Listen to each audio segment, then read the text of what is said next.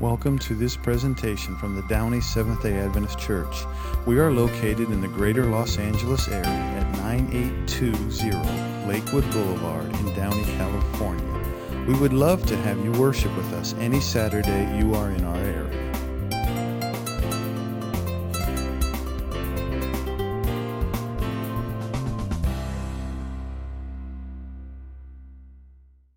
Thank you, everyone, for joining us today. We have a new series called the Christmas Mixtape. Before I get to that, though, um, let's give a hand to, as well, all of you who, those who came out, who spruced the place up a little bit to look at more Christmassy, and also to our deacons and everyone who came out. Thank you for coming out and um, with our work bee. We have another one next week, so we want to let you know if you have a desire to come help maintain the Lord's house. Amen. Uh, there's an opportunity, not tomorrow, but the following week, next week um, on the 10th. Christmas mixtape. How many of you, growing up, I know we've mentioned it, for me, um, before CDs, before Apple and Spotify playlists, we had the tape deck, specifically the tape cassette. I remember going into uh, the Virgin Record store at Ontario Mills many, many years ago and I would go. I couldn't afford CDs because I was a teenager, but I could afford cassettes. remember going. I, I won't say which uh, which of my favorite artists were. U2. Um, and I remember looking at all of these wonderful tapes, and I just wanted to buy all of them. And I remember too, even a few years before that, when um, my family we were living in Yucaipa on this street called Cherrywood Drive, and I remember my father he bought CDs, but this was before like you could burn them onto CDs and have your own uh, mixtape uh, CDs. So he would play the CD. I remember, uh, which I think it was oh, who was the artist, um, whatever. And he would press record, and I remember him. What are you doing? You're putting CDs, these songs on a tape. Yeah. And then when he got into the car, I remember driving. We would go to. Um, Arizona because we had family, and we'd be listening to all of these songs, and it would jump from artist to artist, maybe genres, and it just was mind blowing. But yet, there's this affinity when I look back, mixtape, it warms my heart. And we have many hymns that we can go back to. Some we're going to study today, and their origins of in the scriptures of where they come from. And as you sing, I hope that as you sing these songs, they'll have bigger meaning and deeper meaning. Let's pray. Father in heaven, thank you, Lord, for the opportunity to be able to come together today, to be able to study and to look at some of these songs in a fresh new light. Be with us in Jesus' name. Amen. How many of you have animals? How many of you have dogs? How many of you, when you get home, your dogs greet you at the door? Almost is anybody whose dog is just totally uh, anemic to you? It's like, yeah, whatever, the owner's home, blah, blah, blah, blah, blah. Okay, I'm sorry, Ben. I'm going to give you a little window into my home. When I get home, my dog, some of you have met him, named Jackson, is probably going to be on the couch or his little IKEA chair. That's his spot on the couch so he can either watch the door or to the going outside, the front door, or the door leading to the garage. And unless it's close to dinner time, he's not going to get up. My wife, on the other hand, as soon as it's about three o'clock, he's perched, and where is he looking? The door going into the garage, waiting in anticipation during the day, some days he knows she's going to come home a little earlier. Some days she's going to come home a little later. But still, even if he's napping, his face is always pointed towards the door going into the garage. Again, unless it's early dinner time. And as soon as he hears the gears to the craftsman garage door opener, he will start to howl. He will start to bark like a banshee and it's so much so that I'm worried that our neighbors may call PETA or animal control on us because he is so excited for my wife to come home. Anticipation. He's been waiting all day. As soon as she left, he was anticipating already when is she going to come home? Now, the Hebrews, the Israelites, had been anticipating for many, many years when would God come and rescue them from their misery. In fact, this misery started many years ago. We can see anticipation of Jesus' arrival begins in the book of Genesis, chapter 3, verse 15. Does anybody remember what happened in chapter 3 of Genesis? Something very, very tragic happened the fall. And yet, the beauty of this is that God already had a plan. In fact, uh, Genesis 3, verse 15, I'm gonna, some of these verses we're going to actually dive into. Some of them I'm just going to highlight because we got a lot to study, all right? So God says, And I will put enmity between you and the woman, and between your offspring and hers. He will crush your head, and you will strike his heel. What is God saying here? There will be one who will come and save you and redeem you. When it says strike you, already alluding to what about Jesus? His death. We also find 2 Samuel chapter 7, verses 12 through 13. Sorry. Um, when your days are over and you rest with your ancestors, I will raise up your offspring to succeed you, your own flesh and blood, and I will establish his kingdom. He is the one who will build a house for my name, and I will establish the throne of his kingdom forever. What are we talking about here? Again, Jesus. In fact, if you go to Matthew chapter 1, there's a whole genealogy, a line of Jesus' ancestors pointing. So imagine being Israel for many, many years. And if you know the story, beginning in Abraham through many generations, Israel's relationship with God, it had its challenges, up and down. Sometimes they were faithful, they were super hot, and sometimes they would be lukewarm, and then they just went off the reservation and they just went. They they did horrible things, and God would have to come back, and much like a good parent, bring them around, Okay? And so at some point, though, Israel had decided, I'm just going to do my own thing. And God allows them to be taken into captive, to go to Babylon. And eventually they return, but it would never be the same. And over time, they were taken over by another entity, in this case, Rome. Can you imagine a foreign entity, authoritarian, telling you how much tax you got to pay. You got to do this, you got to do that. How many of you like being told what to do? Not many of us, right? And so we find a song that speaks to this. Oh come, oh come, Emmanuel. We just we just sang this. And Emmanuel is this uh, strictly speaking is God with us. And the beautiful thing is Jesus desires to be with us. Now, Let's go to the book of Isaiah. Book of Isaiah, chapter 7, verse 14. Isaiah chapter 7, verse 14.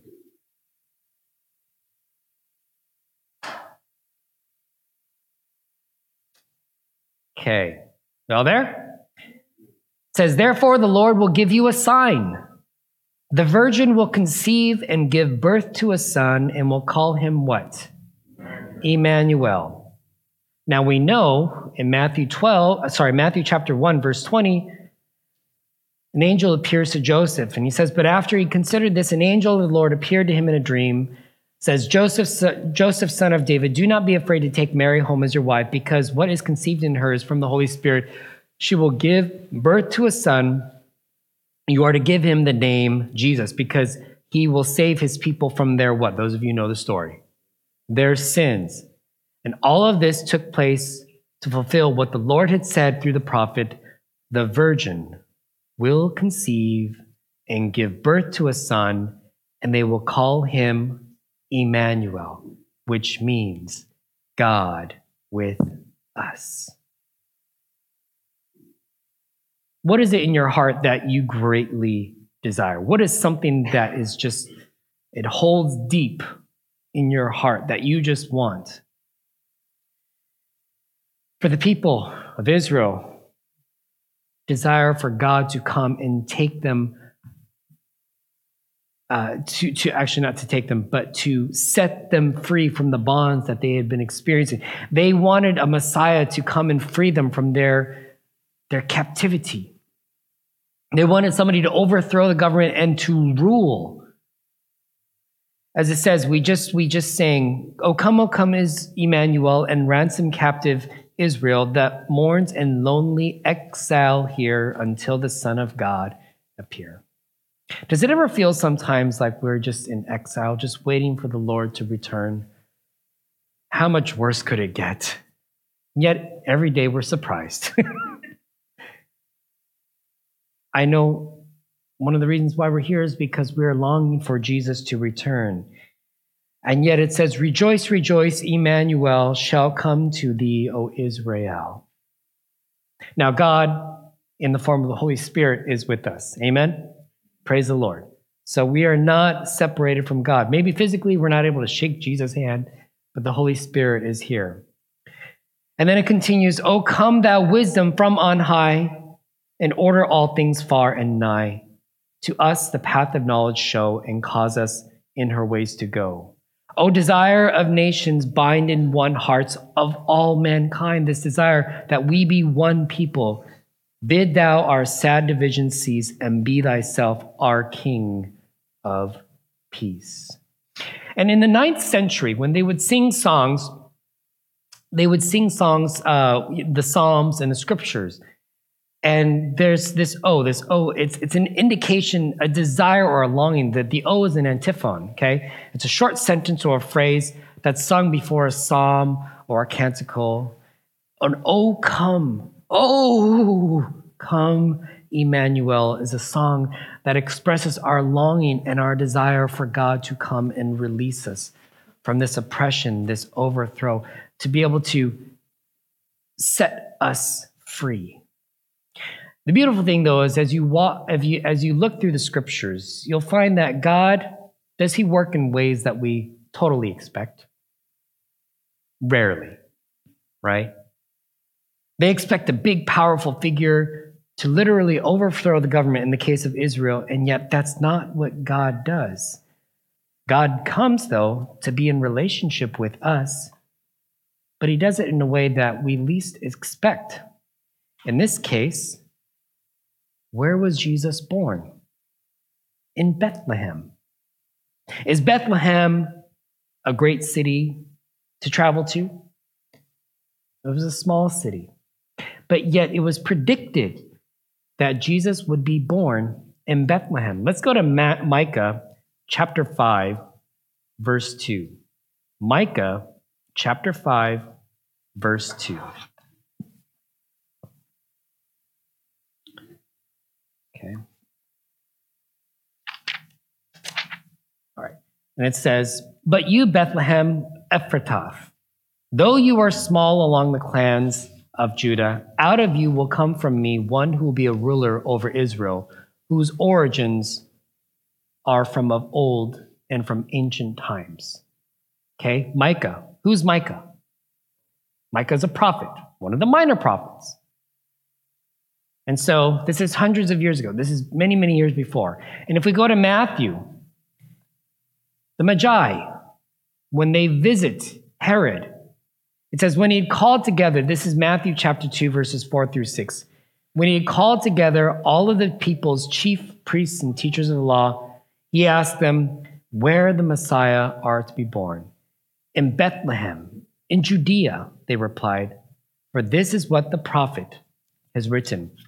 But you, Bethlehem, in the land of Judah, are by no means least among, sorry, among the rulers of Judah. For out of you will come a ruler who will shepherd my people, Israel. Amen? And so, even before all of this, God had a plan to be able to bring peace and joy and relief. And he would do it in such a way that it was unexpected. Did many of the things that Jesus did, was it expected? He probably left many people scratching their heads. Why, God? Why did you do it that way? So let's go. In front of you are some hymn books. Okay. Um, pull them out. And I'm just trying to find, Oh, Little Town of Bethlehem. I completely forgot to look up. 135. Let's go to 135. On the top left and right are numbers.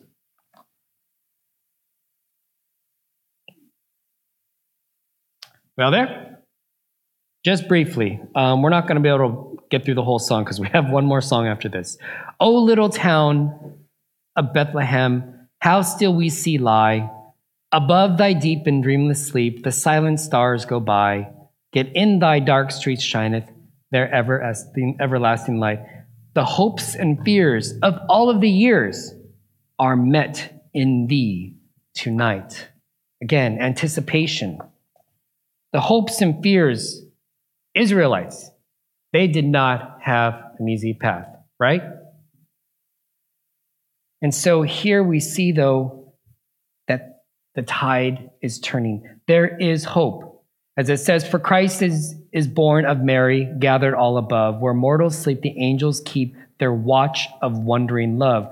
O morning stars together proclaim holy birth and praises singing to God the King and peace to men on earth. Peace to men on earth.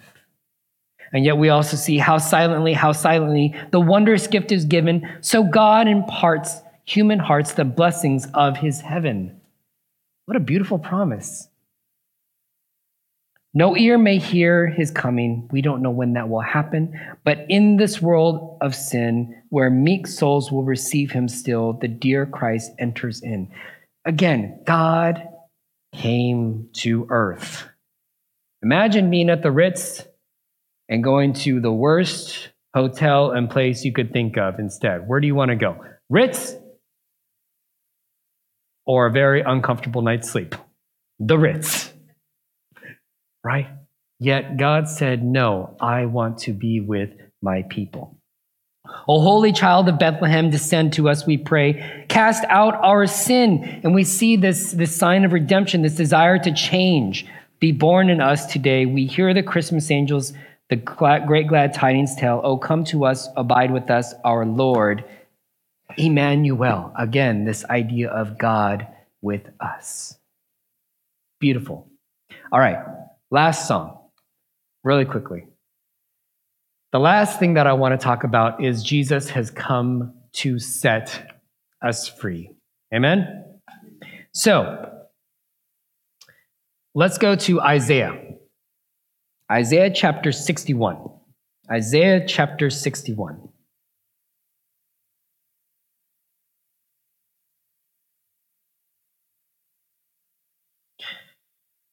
Verse 1. Isaiah 61, verse 1.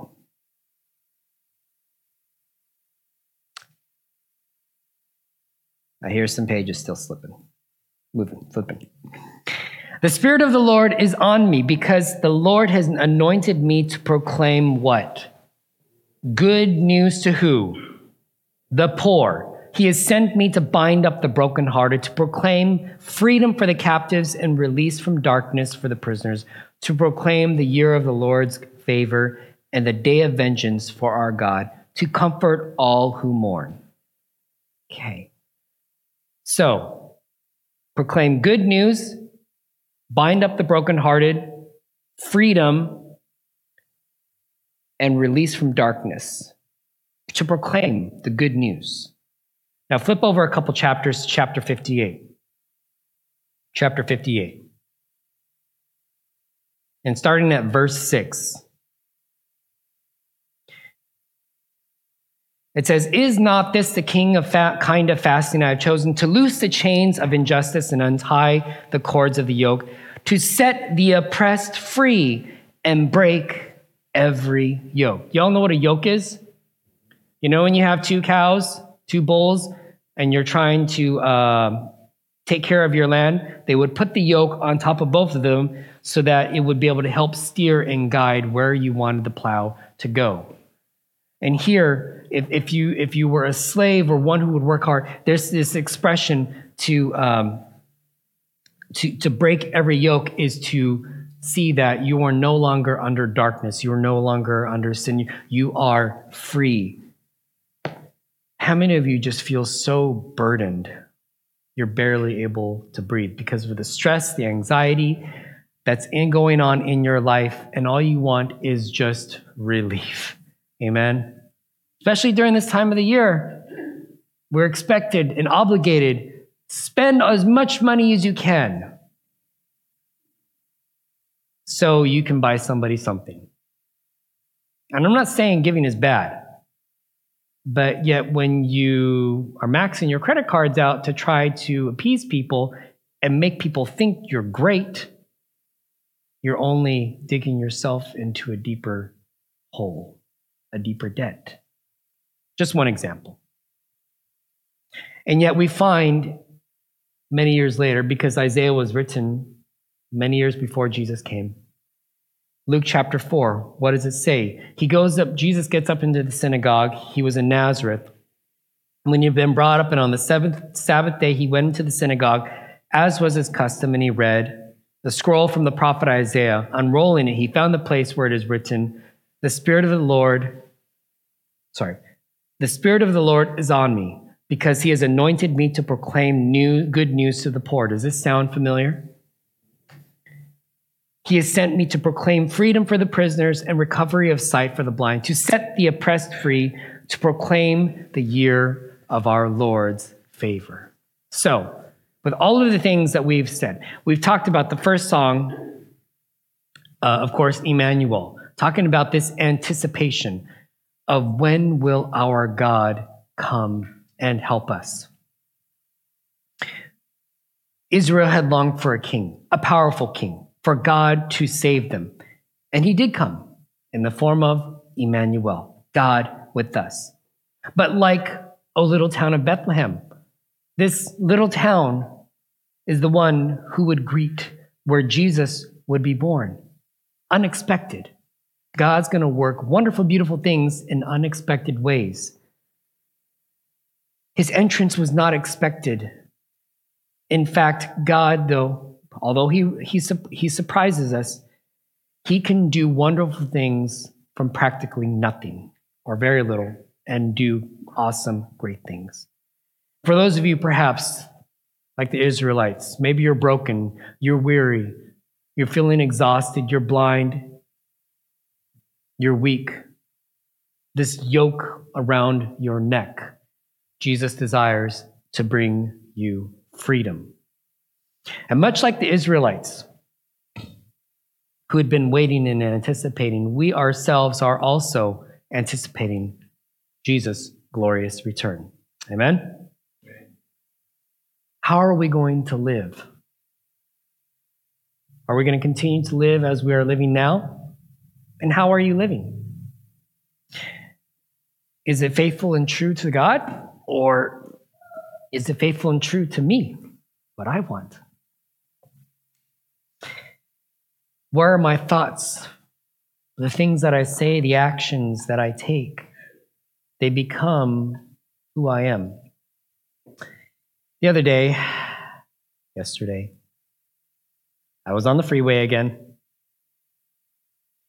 and I was driving down the 605 and there was a car who all of a sudden had to brake suddenly. It was a big black truck because there was a car in the fast lane going, guess what? Take a guess, take a gander. 40 miles, not that slow. Not that slow. Definitely not speeding. 50 miles an hour. All right, you said it, brother. And uh, because I was by myself, I couldn't get into the carpool lane. I had to stay behind. I thought maybe if I get into the middle lane, I thought I had a shot. I could go around. Nope, denied. So I went back to my original spot. And this lady was completely oblivious that cars were passing her on the right. And so all of a sudden, the car in front of me goes around. The next car goes around. And finally, I get to go around. And me being curious, I watched in my rearview mirror seven cars immediately, when they got to her, went around. And I thought, Good grief. Pay attention. Later that afternoon, when I had to go to the post office, there was a car in front of me. I won't name the name of the car, but the individual, there was a, there was a person in front. We were making a left turn. The person in front of the car, sorry, two cars ahead, they went, it was green, turn. Magnificent. And then the car in front of me, okay, come on, let's go. Let's go. It's not like honk level yet, but you want to.